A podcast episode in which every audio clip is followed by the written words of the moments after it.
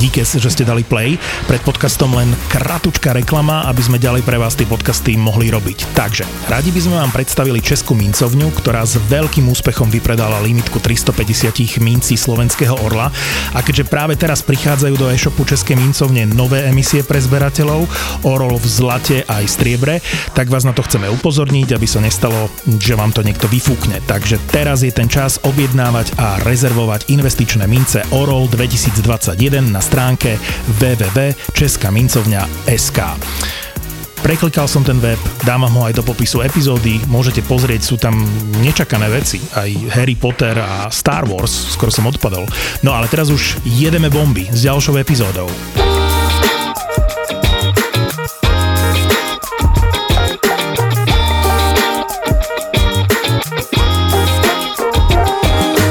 Ja nikdy nejdem do nejakej krajiny, že by som ja musím byť informovaný. Ja sa pýtam veľvyslanectiev, získam všetky možné informácie, čiže nie je to tak, že mám niečo vysnívané a poďme tam, lebo mi to príde cool, lebo toto je to nezodpovedné, ale zistujem každú informáciu. Ako keď som išiel do Afgánu. Ja som bol v kontakte s veľvyslanectvom. Oni sa ma dokonca preverovali, že či mi môžu veriť, či mi môžu dať e, víza. Bol som v kontakte s novinármi, ktorí mi hovorili o momentálnej situácii. Dali mi tie rady, teraz som už múdry, lebo viem, jak sa má, mám chovať, ale z toho, čo ja častokrát hovorím, tak to mám práve od tých ľudí, ktorých som sa pýtal. Ale toto asi nie sú výlety, ktoré robíte pre klientov. No, nie, vôbec skoro. nie sú. Afganistan som dokonca urobil pre jednu e, cestovku. Ja som do Afganistanu zobral moju mamu, lebo tam veľmi chcela ísť. To som pochopil. a som hovoril, že prejdi sa po tom mínovom poli, ja som budem dediť a budeš mať bombové zážitky. My, máme, my, máme, my máme veľmi akože špecifický no, humor. Vzťah, hej. A vzťah, ale keď som zobral ľudí do Afgánu a tam si aj vyberám ľudí, s ktorými musím im e, veľmi veriť. Už by som to asi nes nespravil, lebo tá ostražitosť veľmi rýchlo padne po pár, po pár hodinách, lebo ty vojdeš, pozera sa, som v Afganistane, či sa mi niečo nebudem počuť, ja neviem, helikoptéru a nič sa dnes nedieje 3-4 hodiny a potom ľudia sa stratia tú ostražitosť. Ja si pamätám historku, kedy mi najviac zamrzla krv v Afganistane v Afganistane, keď ideš, tak si nerezervuješ hotely dopredu, lebo nechceš vedieť, alebo nechceš, aby vedeli, kde ty budeš bývať. Nech ťa niekto nemôže nabonzovať nejaké al alebo nejakej inej teroristickej skupine. Čiže Martin iš, keď sme došli, vždy nás niekde nechal, ja som sa staral o klientov a on išiel rezervovať nejaký hotel nedaleko, kam sme teda došli. Aj taxikom vždy vystupuješ o niekoľko blokov ďalej a ideš cik-cak, aby ani taxikár nevedel, že kde konkrétne bývaš a takéto opatrenia. Tak my sme išli do jedného, nazvem to afgánsky McDonald, nejaké, kde robili robili hamburgery a podobné fast blbosti food, do nejakého fast foodu. Sadli sme si tam a ja som bol jediný, ktorý sedel tak, že videl von cez okná. Vždy sme sa snažili sedieť mimo, mimo výhľadu, niekde skrytý, aby nás nebolo vidieť a podobne. A odrazu vidím dvoch chlapíkoch e, v čiernych turbanoch. Čierne turbany nosia príslušníci politickej strany Taliban s kalašníkmi, ako idú do nášho fast foodu. Ľudia ich nevideli, ja som absolútne zamrzol. Odkrvený, oni, oni vošli do toho fast foodu, prišli k recepcii, tam majú tie fast foody recepciu, oni odovzdali Kalašnikovi na recepciu, oni im dali také tie uh, žetóny tombolové, že... Číslo, áno, číslo čísielko, áno. čísielko od Kalašnikova. Chlapíci si išli objednať hamburgery, zjedli, vrátili sa, zobrali si Kalašniko, Kalašnikovi a odišli. Presne jasné. tak. Mm. A ja som tam bol celý čas v absolútnom strese, ľudí som zabával, aby sa neotáčali, aby sledovali mňa a nie ich. A potom došiel Martin a zobral nás na ubytovanie, kde sme išli cez troje pancierové dvere a dva skenery a ešte popri tom za každými dverami nás miestny vojačik pekne obchytkal, ale tak častokrát neobchytkávaš ani svojich partnerov, ako ťa obchytkal on. Treba aj povedať, že teraz si niekto povie, že aké nezodpovedné nemať objednaný hotel, lenže ty neurobíš objednávku cez booking nejakého afgánskeho hotela no, a ja som nikomu nechcel dať ani nič vedieť a ja mám napríklad šroby v kolene a mne to pípa, ale pri veľmi citlivých v ľavom kolene.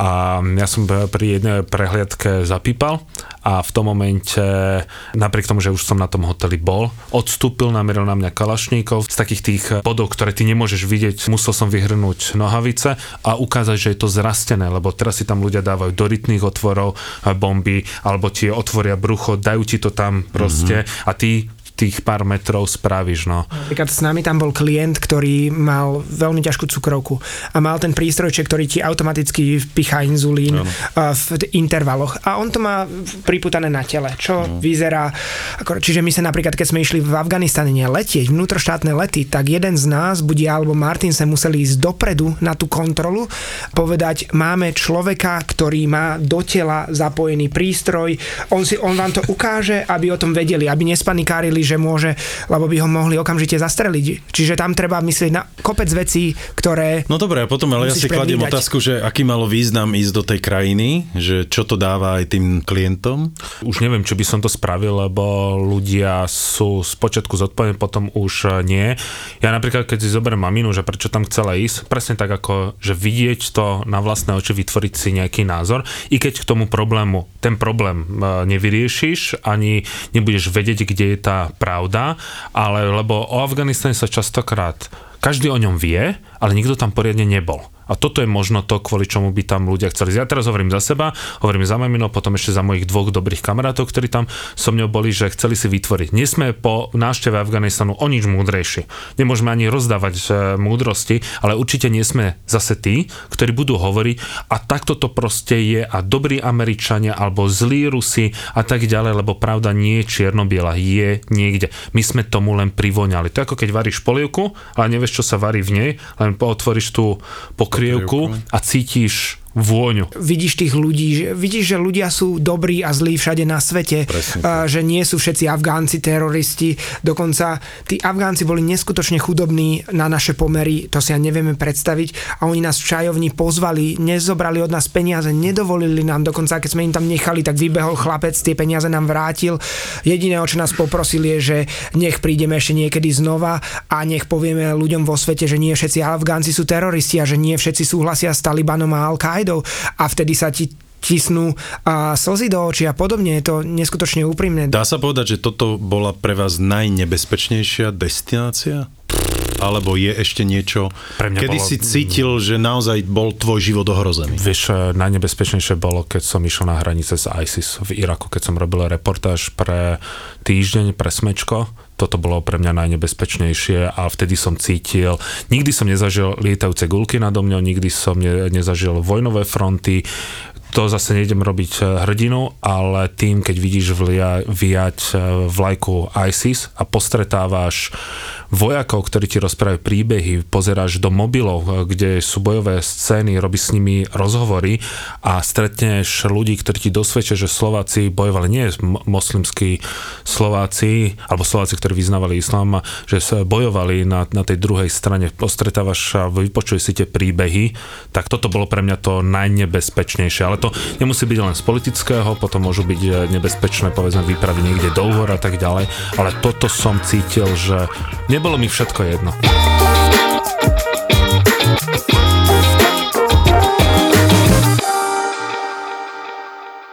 Ja neviem ako vy, ale ľudia akože hovoria, že ty lietaš alebo ty cestuješ komerčne a ja mám iný druh cestovania rád, ale ja osobne si napríklad myslím, že aj destinácia, ktorá je relatívne komerčná, typu New York, môže byť úplne inak prežitá, keď si cestovateľ, ktorý v tom New Yorku si vie nájsť také miesta, o ktorých ani nikto možno nevie. Peking, veľa ľudí príde do Pekingu, to mesto nepôsobí vôbec krásne. Ten prvý pocit je, že čo robím v tomto meste, smog, žiadna signifikantná nejaká stavba, ale mne sa napríklad zase tým, že som tam bol veľmi dlhé obdobie, že som tam dlho sprevádzal, tak odrazu som objavil tie tajomstva toho Pekingu. Ja sám napríklad poviem, že mne sa viac Peking páči, ale to len vďaka tomu, že som tam bol dlho, Prešiel som to s, s domácimi, naštívil som prvé disco kluby e, ešte v roku 2003. Pustili ťa tam. som mal 23 rokov, môj drahý, ale vtedy sa tá Čína otvárala tomu svetu. Vtedy disco kluby príliš neboli, ona sa volala propaganda a tí, ktorí idú so mnou do Pekingu, Jasne uvidia klasické zakázané mesto, chrám nebies, ale ideme práve po tých menej známych veciach a vtedy ľudia povedia, že ale fakt ten Peking má väčšie gule, než sme si mysleli, alebo že väčšie gule ako Hongkong alebo Šanghaj. Tomuto ja som, ho, ja som ho zobral do klubu, do najlepšieho klubu v Biškeku. Ale v Biškeku. No tak dobre, tak z Číny sme prešli do, do inej krajiny, ale povedz mi nejaký zážitok z takéto, takéhoto klubu v Biškeku napríklad. A tam nemáme žiadne nejaké veľmi silné. Tam Nemali bol... sme na to peniaze, aby sme mali lepší stôl a byť bližšie dievčatám, takže... Aha, takže ste boli v, kategor- v Tam to bolo, sekcii tam to chalanov, bolo presne to bolo? rozdelené, ešte jak tie Koľko kluby, zaplatíš, áno, tak Presne také tie kluby ala 90.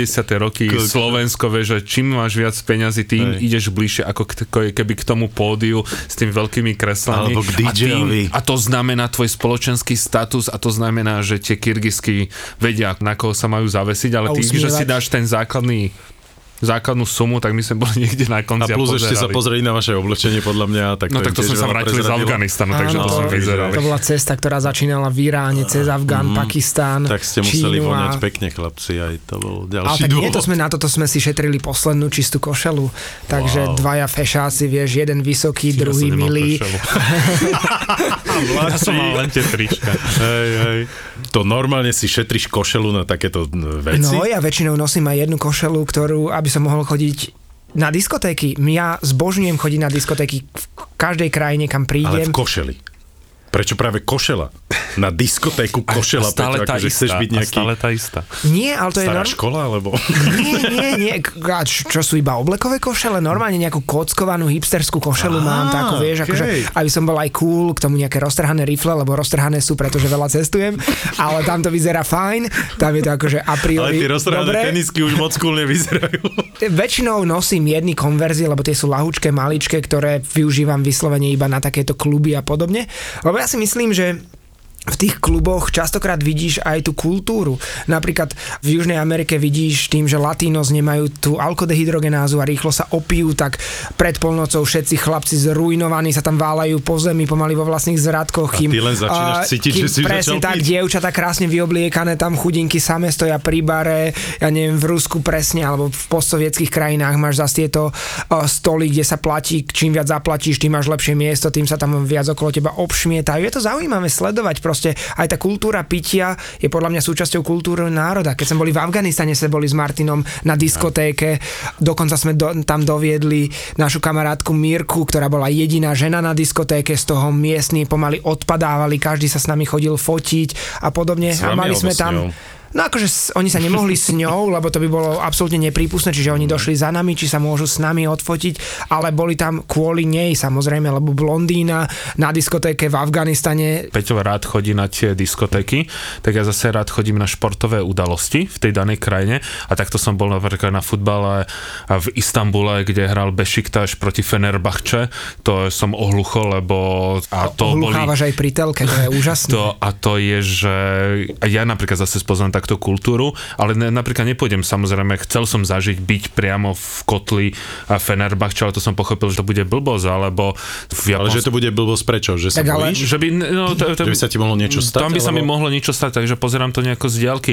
Ale napríklad e, zase v Japonsku idem, zase tú kultúru chcem spoznať e, cez najpopulárnejší šport. To nie je ani sumo, ale baseball. Tam vždy, keď idem, tak idem na Tokyo Giants proti Hiroshime. To zase vidíš, a že ako tie jednotlivé e, časti tých e, fanúšikov majú k sebe úctu, oni sa k sebe aj poklonia a keď jeden fandí, tak e, ten druhý je ticho, potom si vymenia úlohy. Takto som bol v Afrike na futbale, v Alžírsku, kedy na konci začali po sebe hádzať dlažobné kocky, tak to už bola iná sranda. Tým Japonskom si mi pripomenul asi jeden z najbizarnejších zážitkov a najkurióznejších miest, na ktoré som bol a to sú tie v Tokiu alebo po celom Japonsku také tie kvázi manga kaviarne, kde prídeš a správajú sa k tebe ako k malému decku. Tie No to vysvetlí, lebo to nie každý si vie predstaviť. lebo my sa takto stále k tebe správame, Peťo. Ale my ho nehľadkáme potom. No potom počkaj, počkaj, čo si tam zažil? Povedz. pán. Ono je taká sieť kaviarní alebo reštaurácií, ktoré sa volá nie, niečo ako že My Baby Doll alebo niečo podobné. Teraz si ne, My Fair La- Lady, ale nie, tak nejak nespomeniem si presne na názov, mám to v telefóne, ale tam prídeš a oni sú na, náhodené v tých oblečkoch takých tých infantilných, ktoré vyzerajú ako z manga, to znamená nejaká ako keby slúžka a taká tá kvázi sporna to vyzerá, ale nie je tam nič sexuálne. Hneď keď vojdeš, okamžite ťa zastavia a ako buď podpisuješ, alebo musíš na kameru ukázať, že rešpektuješ pravidlá, že sa nesmieš dotknúť tej čašničky, že nemôžu byť žiadne sexuálne narážky a podobne. A usadia ťa k stolu, objednáš si a všetky jedlá sú v zásade spravené ako keby pre deti. To znamená napríklad pod máš omeletu, ktorá je akože prikryvka plavka a spod nej trčia malí macíkovia. Hlavu majú z ríže, majú tam očička, fúziky, všetko a sú zakrytí perinkou. Milkshake máš spravený v tvare macíka, ja neviem, vajíčka sú spravené v tvare mačičky a takto, že všetky jedla sú úplne šialené a oni odrazu spievajú na pódiu a potom dojdú k tebe a začnú spievať pre tebou nejakú ich odrhovačku japonsku a všetci tlieskajú, vedľa teba sedí 65-ročný chlapík, ktorý tiež spieva, je úplne nadšený a ty, va, ty na nich pozerá, že vám všetkým musí úplne Hrabať, no. je, Áno. čo to tu je. A No dobre, a čo si robil ty tam? ja som bol absolútne šokovaný. Zaplatil som za tú omeletu a kolu asi 40 eur v prepočte. Ono je to viac show, že sa do, dostaneš späť do toho detského sveta. Ale je to úplný bizárek, keď ti odrazu fakt 70-roční Japonci vedľa teba začnú tlieskať a spievať niečo. A ona s nimi a ty úplne pozerá, že toto to som kultúra, ešte no. nezažil, že to čo tu je a nesmieš fotiť. Je tam Mhm, absolútne jasné. prísne zakázané fotiť a natáčať, čiže nemám z toho žiadny záznam, mám iba jedla Spomienky. odfotené z jedálneho lístka, to mi povolili. A však to, že Japonci sú uchyláci, tak to vieme, hej, to je to veľa príbehov by sme mohli o nich porozprávať.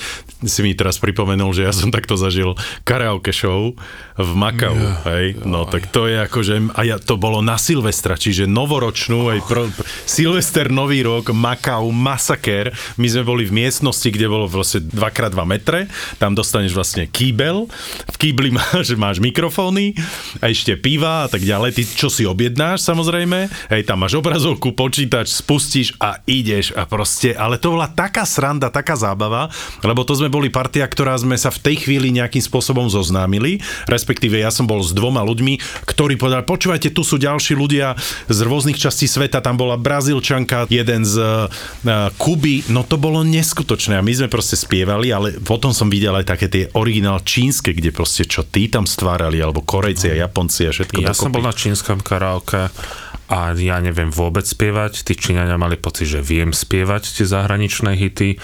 Nikdy som sa tak nestrapnil, ale Číňania mali pocit, že som sa nestrapnil. No, A bolo to- nahrávali si ťa? Ja neviem, ale bol som tie, Číňania sa našťastie veľmi rýchlo opili, lebo im stačí dať jedno, Jedno pivko pivo, a no, sú, tam, kde sa Slovák chce dostať po desiatich eh, pivách. No a to som až do rána a nakoniec som si spieval sám pre seba, lebo sa všetci Číňania sa v tom VIP klube boli Áno, úplne... tak aj, inak aj v týchto karaoke show máš neskutočné levely. Ale to Presne sú, tak, to, sú VIP štvor, kluby. to sú štvor, 5 poschodové Áno. budovy Aj a podľa osem. Viacej, viacej. Ale teraz hovoríme tam, kde som bol, že, to má, že ke, podľa toho, ako si zaplatíš, podľa toho dostaneš tú miestnosť, podľa toho bude aká repro sústava. Aj kto ťa obsluhuje samozrejme a tak ďalej. To je proste vysoký level týchto vecí. Pre nás je to naozaj možno nepochopiteľné, úplne úchylné, ale pre nich je to neskutočný reset po celom týždni. A to Že nehovorím ešte v Japonsku napríklad o, tých, o tých hentai domoch, kde máš tie erotické časopisy, ale kreslené tie v zásade Komiksy erotické. Tie komiksy, no. Ježiši Kriste, že 8 poschodí a na každom máš x rôznych kategórií, o ktorých o mnohých som ani nevedel, že existujú. Že sa to dá, čo? Áno, jasné, a proste tak učíš sa celý život.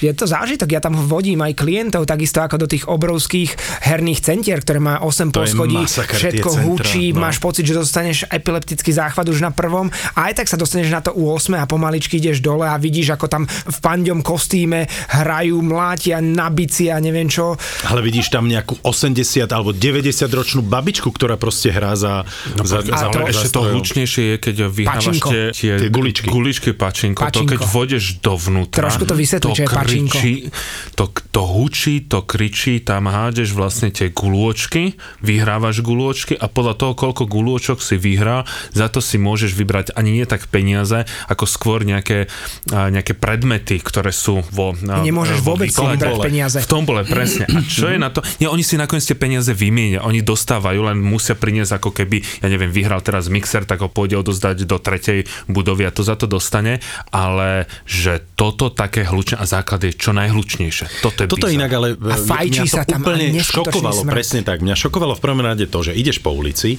ty nič nepočuješ, ty len vidíš hej, nejakú herňu, lebo oni sú neskutočne dobre dobre zvukovo Odhlučnené. odhlučnené a zrazu sa proste otvoria tie automatické dvere. A ty... Prvé je tam zima, tam je normálne, že 15 stupňov e, vyklimované. keby ti dal je tam nahulené brutálne, že tam nevidíš na tých ľudí. Potom rozvidnie sa ti trošku, presne tam vidíš len guličky, samé guličky, guličky a storočných detkov, ktorí proste tam mlátia do tých strojov, hulia tam jednu za druhou a toto je ich kultúra. A potom pôjdeš do v Japonsku do nejakej kaviarne, kde ku káve dostaneš sovu, ktorú môžeš hladkať za 40 alebo 50 eur. Keby len A myslíš sovu. živú sovu. Áno. Živú sovu, živú. Ale máš takéto mačacie bary, že dostaneš Psie bary, mačku. Potom máš netopierie. No tak netopiere asi po covide asi nebudú také nejaké veľmi populárne, ale že toto tá japonská kultúra na jednej strane uh, si ju spájame s takouto prírodou, s tým tichom. Proste, A onsen, uh, spa a Áno, neviem čo a toto možné, je jak, keď obrátiš ki- e, list v knihe uh-huh. a odrazu vôjdeš len do tej štvrti Harajuku, kde sa prechádzajú dievčatá v bizarných kostýmoch a vôjdeš tam do nejakého baru a tam ti hladká stehno, čo si dá môj pán? Ináč volá sa to My Dreaming. Keby niekto chcel, nájdete si to na internete, je to My Dreaming. Teraz som si spomenul, tá kaviarnička s tými uh, dievčatami v tých kostýmčekoch. Martin mi to pripomenul. Ale tak Ako Japonsko je neskutočná kultúra. to sú absolútne je- kontrasty, že Áno, hotel, absolútne. ktorý vlastní tá istá rodina 1200 rokov a potom najmodernejšia budova na svete pomaly tiež vedľa. A tie sex shopy, čo tam sú a proste tie sex, sexuálne salóny, hej, že Alebo- presne tam ideš normálne do potravín. Ja, ja som tam šiel sa pozrieť, lebo som bol na to zvedavý. Zoberieš si košík nákupný a ideš proste, vyberieš si svoju pornokazetu, potom si zoberieš rôzne pomôcky, hej, zaplatíš v okienku. A tie už boli použité? Nie, boli asi umité, hej, ale ty si to, ja, prepáč, ja som si to nekúpil, ja som sa len nahliadol, ale videl som, že to- proste to- si môžeš- Kamaráti vravel. nie, ja som tam bol vo vnútri, ja sa za to neambím, pretože som bol zvedavý, že čo to tam je. Proste tam máš porná od vymyslu sveta samozrejme. Zoberieš si, dáš si to do košíka, zoberieš si potom e, lublikačné gely a neviem čo možné. A ideš na izbu. No a potom si ešte vyberieš druh izby. Či to stolička, kreslo, polokreslo, postel, sprchač je v tom a určí si, či tam budeš hodinu, dve, 5 hodín, celú noc a tak ďalej, zrelaxuješ a Ja som bol 4 krát a to som nezažil, to mi potom dajú Čo? adresu. Čo Ale som to nevidel. všade, každý tretí Šibu, obchod je to. Šibu je dokonca hotel, presne takýto, jak to hovoríš. A to nie je hotel. E, Ale sú aj takéto, že Ok, okay, ho, hoteliky, ale tým, aby Japonec e, ho náhodou nikto nespoznal, tak už komunikuješ s, s robotom, aby tam nebol náhodou, že a ty si ten Pálo z, Hej. vedľa, ale napríklad máš tam e, v zase štvrti Shibuji, máš automaty na použité dámske nohavičky, to je obrovský biznis, hodíš, ja neviem, 500 jenovku a tam je napísané Joko, 21 rokov, študentka biológie a ten pán v tom obleku Toto je podľa to mňa zoberie. blbosť, to som tisíckrát počul a Ale ja nikdy som to nevidel. trikrát A však, ale veď on do, dokladá. No. Ja som chcel povedať, že sú to absolútne extrémy oproti tomuto sex shopu, čo si spomínal, tak potom máš napríklad biznisy, kde Japonci chodia, že si iba lahnúť, aby... A, Ich niekto hladkal, alebo Áno, do objatia, normálne. Mhm, tá, a že nie je v tom nič sexuálne, ty si iba zaplatíš, lebo oni s- žijú veľmi busy life, kde pracujú dlhé hodiny a častokrát sú sami, nemajú partnerov a chýba im fyzický dotyk, tak si prídu iba dať poobedný nep, a ako to je po slovensky? Šlofíka. Šlofíka, kde sa ich niekto dotýka, ale nie sexuálne. Jednoducho objíme ich, pol hodinu s nimi spí, oni mi jej zaplatia a odídu. Čiže taká prostitúcia bez sexu. Áno, ale je to úplne normálne, lebo tí ľudia, ja viem presne, ako tam oni žijú, pretože on e, vlastne v pondelok odíde od rodiny, je celý týždeň v inom meste, kde pracuje, býva v tých... e, Jak sa to volá? Kapsulové v, hotely? kapsulov, v kapsulovom hoteli, tam si on perie, všetko možné a on vlastne sa tam šuchne, lebo to je 2 metre krát meter. Hej, tam nič iné nemôžeš robiť, len, len sa vyspať. Tam máš oné fetiš porno zdarma v tej... To som nevedel. Je, je, je. Ja som tam býval, ale, si toto som nenašiel. si zoberieš, Nie, že si neplatíš. kúpiš takú, ale Je nie, že hovoril si, že to je zadarmo. Je zadarmo, je zadarmo. ale tak napríklad Mám to na hotelo- videu. Na každom hoteli máš aj na každom, ja neviem, treťom, šiestom a 8. poschodí máš automaty na tisíc jenové e, televízne karty, kde si môžeš pozrieť e, porno. Čokoľvek chceš, Čokoľvek jasné, no. chceš. A, A to, si... čo Japonci pozerajú, tak to nám sa ani nesníva. Akože Nieraz kamarát hovoril, v že si- úchylnostiach Japonci sú number number one. Mne raz kamarát hovoril, že si tú tisíc jenovú kartu kúpil a vyskúšal a teda je to bomba. Akože vravel, no, že, že sú tam fakt. Ja som, tak... si to, ja som si tú kartu kúpil, pozeral som si to, len to, keď pozeráš na Slovensku porno, tak to máš všetko vidíš, ale tam je všetko roz, rozrastrované. Áno, a tam áno. je chlap a pohlavné Prečo orgány u chlapa, práve sú tak, ako je taký rozmazaný. A žena nemá, aj? Ale žena je v poriadku. Ale toto si mal nielen na tom japonskom porne, ale takisto na tom, ale na tom európskom porne. Na toto, že ty pristaneš v Japonsku a ti hovoria, máte v, v, v batože nejaký porno časopis mm. alebo nejaké porno, ja na nich prvýkrát pozerám, že vám už absolútne šibe, vyjdeš z letiska von, ideš do prvého 7-Eleven a tam si kúpiš uh, absolútne novú kartu. A to najlepšie minuté peniaze, vravel kamoš.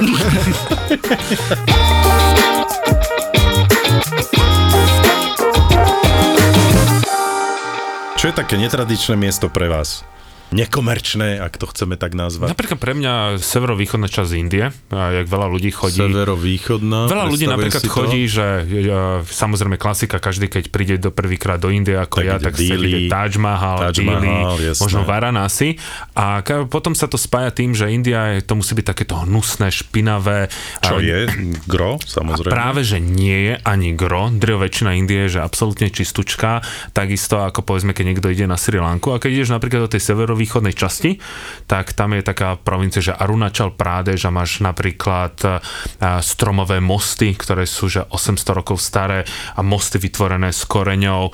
Máš tam rôzne kmene, ktoré žijú v jednom údoli sa volá Ziro, kde si dámy dávajú do nosa také drevené e, doštičky, alebo ideš do tibetských chrámov na hraniciach medzi Butánom, Čínou a Indiou, kde máš lepšiu atmosféru ako v samotnom Tibete, alebo v tom Tibete v počas tej kultúrnej revolúcie revolúcie to tam absolútne e, zničili. Čiže a vtedy som si povedal, že tá India je proste mega a vtedy som sa viac vyšiel z tých zaužívaných tých klasických trás a zistí, že napríklad Adamanské ostrovy, ktoré sa len asi pre nejakými 5 alebo 6 rokmi otvorili svetu, to sú malé divy na indický spôsob a fakt je to čisté.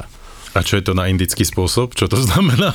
No takže ti tam rozprávajú Indovia, že, že máš indické hotely a že same, same, indické, indické, indické, indické jedlo, ale e, nezažiješ taký ten bordel typu, čo máš v, v, v Dili. Toto ja proti tomu dosť často aj bojujem, že povedať, že India je špinavá a v drve väčšina Indie je fakt, že čistúčka prísť do, a povedzme do Himalaj, ako je Ladák, ako je Kašmír, to všetko Samozrejme, to je tak veľká krajina, to sa nedá no. to samozrejme povedať ale to, že človek proste príde do miest, kde ľudia žijú, tak samozrejme, že ten, ten level hygieny je úplne niekde inde. No. Ale to je kultúra to z tých netradičných absolútna bomba, keď ma Martin zobral do Ujgurska, čo je západná časť Číny, v zásade na hraniciach s Pakistánom a Kyrgyzstanom. Dá sa tam vôbec ísť pre turistov, lebo viem, že to je oblasť... Dalo sa, či sa dá teraz dá ťažko? Sa, dá sa, potrebuješ mať tie isté povolenia, ako keď ideš do Tibetu. Mm-hmm. A mhm. potrebuješ mať sprievodcu, voľaké, keď sme boli, boli s Peťom, tak si na to nepotreboval žiadne povolenia, ale tým, že čínska vláda povedala, že Ujguri sú teroristi, tak potrebuješ tam mať povolenia, potrebuješ mať čínsko sprievodcu, ktorý ti vysvetlí, že tí Ujguri sú na teroristi. A... Sú tam tie prevýchovné tábory oficiálne, kde ich teda vzdelávajú údajne. Teraz v posledných mesiacoch bolo dosť správ v, v svetových médiách o tých Ujguroch a o tých detenčných centrách a o tom, ako z ich vlasov niečo vyrábajú a neviem čo všetko. Hrozne sa to počúva. Je to, je to správy, príšerné, ale... Proste niektorí, že dali do veci, ktoré oni vyrábajú pre nejakú veľkú spoločnosť svetovú, nejakého, vieš, fashion a to že bolo... pomôžte mi, ja som odtiaľ a, a robím tu za, za nič a tak. No, tak a to bolo pre mňa úplne, úplne šok, akože Čína, ktorá nie je Čínou, podľa mňa jeden z takých fakt skvelých zážitkov pri cestovaní a vidieť týchto stredoázícov čínskych a tú ich kultúru a podobne, ale zároveň aj to, to zlé, keď vidíš, ako tam tá kultúrna genocída sa v zásade deje, že im to tam všetko búrajú a stávajú iba čínske veci a, a robia tam naozaj na tom hlavnom námestí, kde je obrovská socha Mao Tse-tunga, tie svoje manévre, a príde, ja neviem, 40 veľkých nákladných vozidiel s vojakmi, ktorí vybehnú so zbraniami, o, obehnú námestie niekoľkrát dokola ako demonstráciu síly, potom naskočia a odídu a toto robia niekoľkrát deň denne, ale pre mňa to bol veľký zážitok. Neviem, či to Martinovi e, príde ešte také zaujímavé. Ja, ja som bol z Ujgurska, lebo ja som zažil Kažgar, lebo to najkrajšie mesto je Kažgar. Som zažil e, prvýkrát v roku 2009, myslím, a to bolo jedno z najkrajších miest v rámci celej Strednej Ázie, alebo toho stredoazijského e, sveta.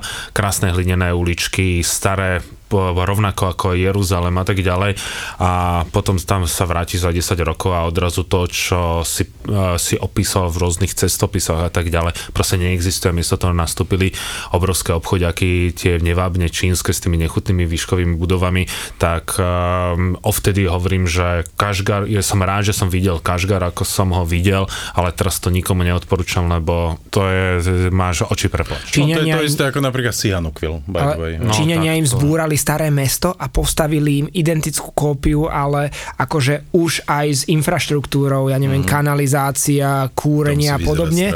A je to, vyzerá, no je to proste replika niečo, Originál, ale to sa stáva ne. teraz aj s hutongami a podobne, čiže Čína má k tomuto, k tým starým veciam úplne iný prístup ako my.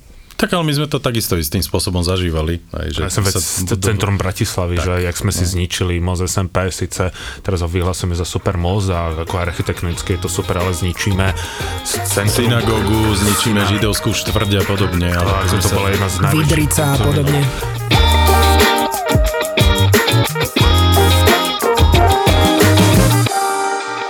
Bolo to nejak rok alebo dva roky predtým, než zomrel Chávez, takže... Chávez zomrel, zomrel 2013. Tak potom 2012 alebo 2011 mm-hmm. som tam bol.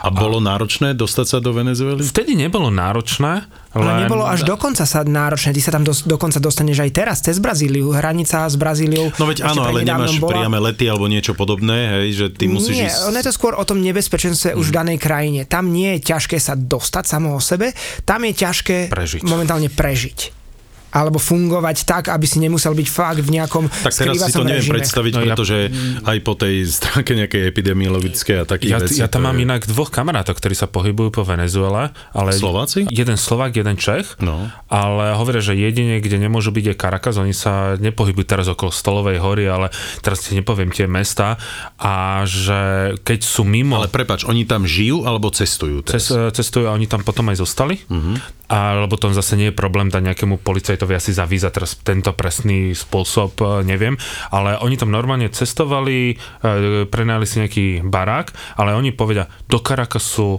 v žiadnom prípade, lebo to hraničí s, s debilizmom, lebo to, tam sa ti niečo stane, ale keď si mimo toho hlavného mesta, tak pre nich je to hovorí, že jak sa cíti, že no spočiatku som mal tú obavu, ale keď si viac v takých tých dedinských prostrediach, kde si ľudia vzájomne pomáhajú, kde tí ľudia sa vzájomne poznajú, tak tam je to v poriadku. Takže keby si odišiel na Los Roques, čo je údajne najkrajší Karibík, patrí Venezuele, úplne azúrové more, neskutočné ešte, nie príliš komerčné, nie príliš turistické, lebo málo ľudí to pozná, tak tam si na ostrovoch relatívne v bezpečí, keď si v rámci tej komunity. Tie komunity sa chránia a treba byť v menších mestách a podobne. Čo je najväčšie, najväčší problém v tej Venezuele sú tie tie štátne jednotky, čiže bolívárska polícia alebo bolívárske milície a podobne, lebo tí nie sú platení, čiže oni si vyberajú svoje platy, de facto vydierajú, vypalujú to miestne obyvateľstvo. Ale pre mňa také nekomerčné cestovanie napríklad bolo Kongo. Aj napriek tomu, že bolo dosť drahé, že nás to vyšlo skoro 4000 eur na, na osobu a to sme išli absolútne nízko nákladovo, najlacnejšie ako sa dalo tak tam žiadneho turistu de facto nestretneš, ideš úplnou divočinou, tam ani nevedia, čo je turizmus. Oni sa spýtajú, prečo ste došli a my, že normálne ako turisti a oni, že pozerajú na teba, to slovo nepoznajú, im to mm. nič nehovorí, že čo je turizmus. Ale to už je, tak povedal by som, extrémne cestovanie. Potom sú už veci, že, o ktorých môžeš polemizovať, keď sme boli na Čukotke. Dobre, ale čo bol dôvod toho, že si chcel ísť na také miesto? Neviem, spýtaj sa Martina, ten ma tam vytiahol. Pýtam sa Martina. A, a ja som potom ešte 14 mesiacov o tom nerozprával. No, tak ja keď e, sa pozriem niekedy na mapu, tak sa niekedy spýtam sám seba nejaké otázky a dostal sa mi nejaké informácie o Kongu a keď sa to, som sa do toho ponoril, som si povedal, ja je, prečo by som nemohol prejsť krížom cez Kongo, tak ako jeden e, dobrodruh, ktorý bol v čase Livingstona, on dokonca hľadal Livingstona Stanley, a že prejsť e, práve krížom cez to Kongo, lebo bolo to, že vtedy som počul vlastne aj cestopisy a dokument, čo bolo na Markizione hej, Heňa Krejču, keď išiel autom, čítal som ďalší cestopis, že toto by som chcel vidieť, prejsť e, do toho pralesa, lebo všetci hovorili amazonský prales, ale ja by som chcel ísť pozrieť do Konga. Ale do Konga sa nedalo dlho ísť, lebo bolo to nebezpečné, sú tam polovojenské jednotky. No a práve v tom období, kedy sme sa s Peťom rozhodli, bolo, že akurát je ako taký kľud a mohli by sme to prejsť. Len tam, keď sa niekto vydá do Konga, tak to je cestovanie, ty nevieš, ako to skončí. Teraz nemyslím, že by ťa niekto odkrágloval, ale, ale ty nevieš, či môže skončíš, stať. ale ty nevieš, či Ty nemôžeš planet... mať naplánovanú túto cestu. Nič. Ty vieš, že v tento deň možno sa dostanem do tej krajiny, ale už čo sa mi, e, ako budú vyzerať tie ďalšie dni, ty netušíš, ty pretože nevieš, či sa dostaneš či ťa unesú, do ďalšej či dediny, alebo ťa niekto... No dobre, ale to je to dobré. Ja som si povedal... ale ja, ja som si nemyslel, že by nás eh, zase prepadli, lebo to ani, že by nás uniesli, to by sme museli fakt ísť niekde inde. Keď Nie, cítim také ja mohli, Martin, informáciách, že ty si nemôžeš naplánovať, Martin, že na druhý deň pôjdeš autobusom do tej dediny, lebo ty netušíš. 4, 4 dní pred našim príletom uniesli skupinu turistov priamo v okolí Gomy, ktorí išli na a zabili, zabili šiestich rangerov, ktorých sa ich snažili oslobodiť. Čiže ono sa to stalo presne v ten týždeň, keď sa tam boli my, dokonca eh, týždeň predtým, ako sme išli my na splav Konga, sa potopila loď a nejakých cez 40 ľudí sa utopilo. Ja som si preto ja kúpil taký špeciálny nož. Dva, dva dní pred pádom lietadla Rio de Janeiro Paríž, vieš, to... Jasné, Dobre, no, ale ako... únos, únos Ja som bol hodinu predtým v Berlíne, keď uh, tým kamionom nabehol presne na tom mieste počas Vianočných Chlapci, ale tam je obrovský rozdiel. Sviatkov. Toto v tom Berlíne no. sa nestáva úplne pravidelne, kým únosy a zabíjanie rangerov v danej oblasti mm. je absolútne bežnou Raz vecou. Za, pol roka, no. za, za, prosím? Raz za pol roka. No, no, približne. Ja som čítal, odkedy sme tam boli minimálne 4 alebo 6 prípadov, že sa toto stalo a aj veľký počet. Najväčší bol asi 27 ľudí, čo zabili. Čiže tá šanca je väčšia.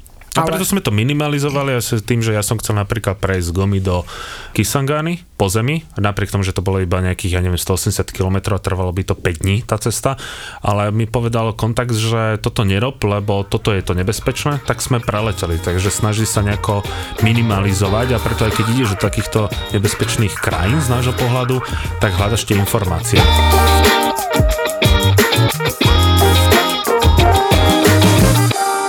Pre mňa nekomerčný druh cestovania napríklad bolo cestovanie po Vancouver Islande, mm-hmm. čiže Kanada, to bolo niečo neskutočné pre mňa, pretože bol som naozaj niekoľko dní úplne sám. Hej, aj sme kempovali, žil som len v džungli, len samé medvede, jelene a proste iné zvieratá okolo nás. Bolo to niečo neskutočné. Ja som sa reálne cítil ako v raji, no ale vidíš, prídeš na koniec, ale že doslova koniec sveta a uvidíš dvoch ľudí v diálke. Hej. Ideš, ideš, približujete sa, vidíš, že dve baby, my sme boli dvaja chalani a Slovo dalo slovo. Slovo dalo slovo, a to boli dve Češky a my dvaja Slováci. Hej? Aj, Proste, no a presne tak to bolo a to, to, to je niečo neskutočné, že naozaj ja som na takých netradičných miestach stretol Slovákov alebo Čechov, to je jedno, že proste naozaj sme dva národy také odvážne a spoznávame svet a nebojíme sa ísť do miest, ktoré možno by nikto v živote ne, Keby to neboli Češky, tak by ťa zdravili Češť. Práve s tým Čechom aj Slovakom zase my si nerobíme zase tým, že my ideme takmer všade alebo sa pokúšame dostať spolu s Poliakmi aby sme aj ich zobrali do tejto skupiny, tak napríklad v Nepále niektoré nepálske cestovky už majú, že najprv sa spýtajú, odkiaľ si, lebo keď Češi a Slováci počujú, nemôžete tam ísť, nedá sa, tak mm-hmm. tam mhm. idú a už normálne v novinách sa častokrát e, objavuje Slováci a Češi. A napríklad, keď som bol v Pakistane, keď zastrelili tých dvoch e, horolezcov, čo išli na Anga Parbat, tak e, a potom uniesli zase Češky v tom Balučistane, tak oni hovorí, že som napísal v jednej v takej príjmacej knihe, mm. že odkiaľ som, že Slovakia, on že Vy Oh ste, my god. vy ste zvláštne národy. Vám povie, človek povie, že nemáte tam ísť a vy tam just pôjdete, že toto, ako čo ja som povedal, ja taký nie som, lebo vtedy som rozmýšľal, že by som niekde v tom A išiel si tým smerom. Nešiel, nešiel. Ja zase taký, že ja som si, ja si nechám zase poradiť, aj keď človek navštíví tieto destinácie, ale možno aj také neturistické, netreba zase chodiť d- niekde ďaleko do sveta, ale napríklad mne, ja na Slovensku, takouto fakt, že málo naštevovanou oblasťou, kde si, kde si pripadám, že že vynimočná je pre mňa oblasť Gemeru, tých gemerských kostolíkov. Tam A je to jedna- som čítal na vašej stránke, že jasné, to je jedna gota, najkra- gotická cesta. Tá, no? To je najkrajšia gotika v rámci celej strednej Európy, ju po, považujem. To, čo tam, to je unikát. A to absolvujem v roku 2021, pretože evidentne to vyzerá tak, že ešte niekoľko mesiacov nevycestujeme z nášho krásneho Slovenska. Ani cez okres. Takže, takže, ja, aha. Ty kokšo.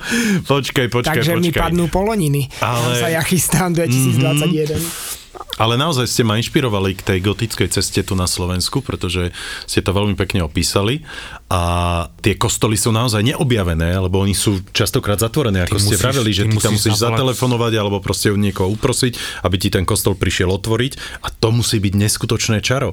Takéto kostoly sú aj na Cypre a tak aj všade inde. Ja som zažil na Cypre také, Ale že ešte, to eh, pootvárali. A to, až tá, tá pani farárka, ktorá mi otvorila a, v štítniku kostol, ona bola tak nadšená, že konečne niekto prišiel, otvorila si veľ...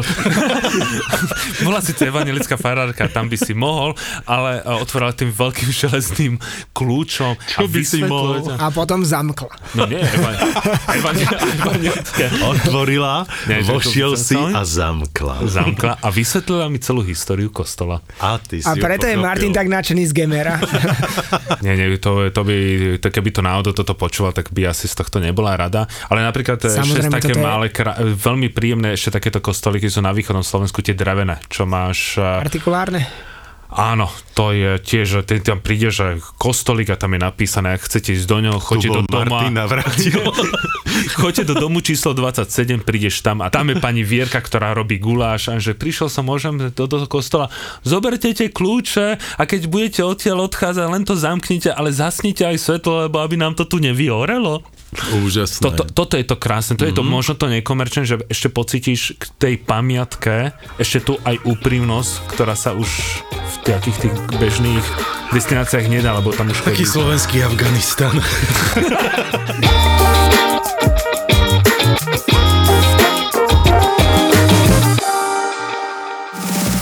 Názov tohto podcastu vznikol v albánskej pizzerii, takže...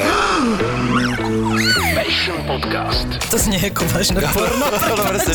No, mohlo byť hocičo. Tento herec, prečo ma ten herec prenasleduje? Niekto, kto má kondíciu, teda ja za seba môžem povedať, lebo viem, čo to je, tak... Uh, Passion Podcast. Vášeň, záľuba, koníček. O tom je nový podcast so Števom Martinovičom a Miškou Majerníkovou. a ja mám zimobriavky. Zimobriavky vás z toho normálne. Tak si zober tam flísku. Passion Podcast. Uh, to je skúsenosti, čo poviem. Kebyže to nebol iba podcast, tak vám to ukážem to video. Nájdete už teraz Apple Podcasts a na Spotify.